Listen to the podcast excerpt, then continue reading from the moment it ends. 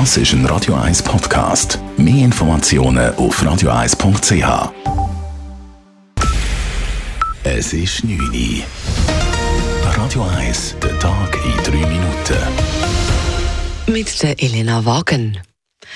Einen Tag nach dem historischen Sieg an der Fußball-Europameisterschaft gegen Frankreich probieren sich die Nazispieler bereits auf das Viertelfinale zu fokussieren. Die Schweizer haben gestern einen historischen Sieg gegen Frankreich gespielt und treffen nun am Freitag im Viertelfinale in St. Petersburg auf Spanien. Die Emotionen vom gestrigen Spiel seien allerdings bei den Spielern noch sehr präsent, sagt heute Nazistürmer Mario Gavranovic gegenüber SRF. Es war nicht einfach, gestern einzuschlafen, nach so vielen Emotionen und so viel Adrenalin nach diesem Spiel. Aber wenn wir kommen in Russland an, haben wir äh, äh, ganze Zeit, um äh, uns zu äh, erholen und äh, vorbereiten für das nächste Spiel. Das Spiel am Freitag beginnt um 18 Uhr. Wenn die Schweiz gewinnt, würde sie im Halbfinale entweder auf Belgien oder Italien treffen. Seit heute braucht es im Kanton Zürich keine Termine mehr für eine Corona-Impfung. Um die Impfbereitschaft weiter zu erhöhen, werden in einzelnen Impfzentren neu sogenannte Walk-in-Möglichkeiten angeboten. Dies ist Teil der heute angelaufenen zweiten Informationskampagne des Kantons Zürich, sagt Lina Lanz von der Gesundheitsdirektion. Auf unserer Homepage sind die Impfzentren aufgeführt, die Walk-ins anbieten. Kurzentschlossene können sich dort informieren und dann direkt spontan vorbeigehen. Mitzubringen ist Krankenkassenkarte und ein persönlicher Ausweis und wenn möglich sollte man sich noch vor dem kantonalen Impftool registrieren. Derzeit seien noch viele Impftermine offen, heißt es bei der Gesundheitsdirektion weiter. Neu wird bei allen Impfungen das Covid-Zertifikat ohne zusätzliches Verlangen automatisch per Post versendet. Bisher sind im Kanton Zürich rund eine halbe Million Menschen vollständig geimpft. Dies entspricht rund einem Drittel der Bevölkerung. Dank eines Lernprogramms für mögliche Gewalttäter werden im Kanton Zürich viele Fälle von häuslicher Gewalt verhindert.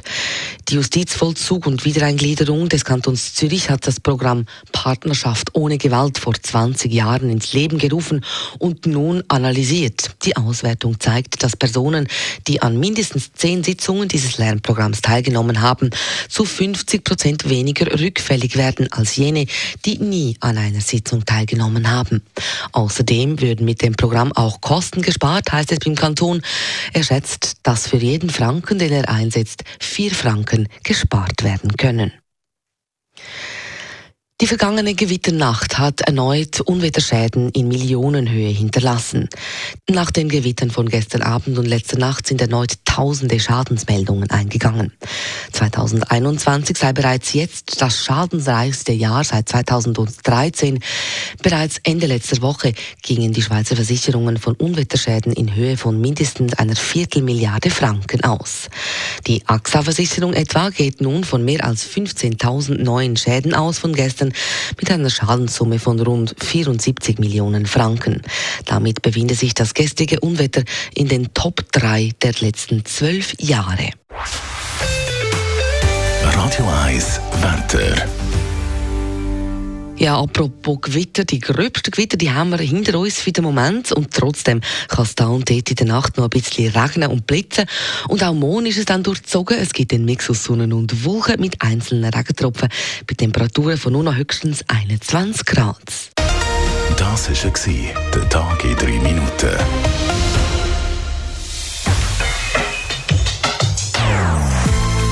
Non-Stop-Musik auf Radio 1 die besten Songs von allen Zeiten. Non-stop. Radio 1.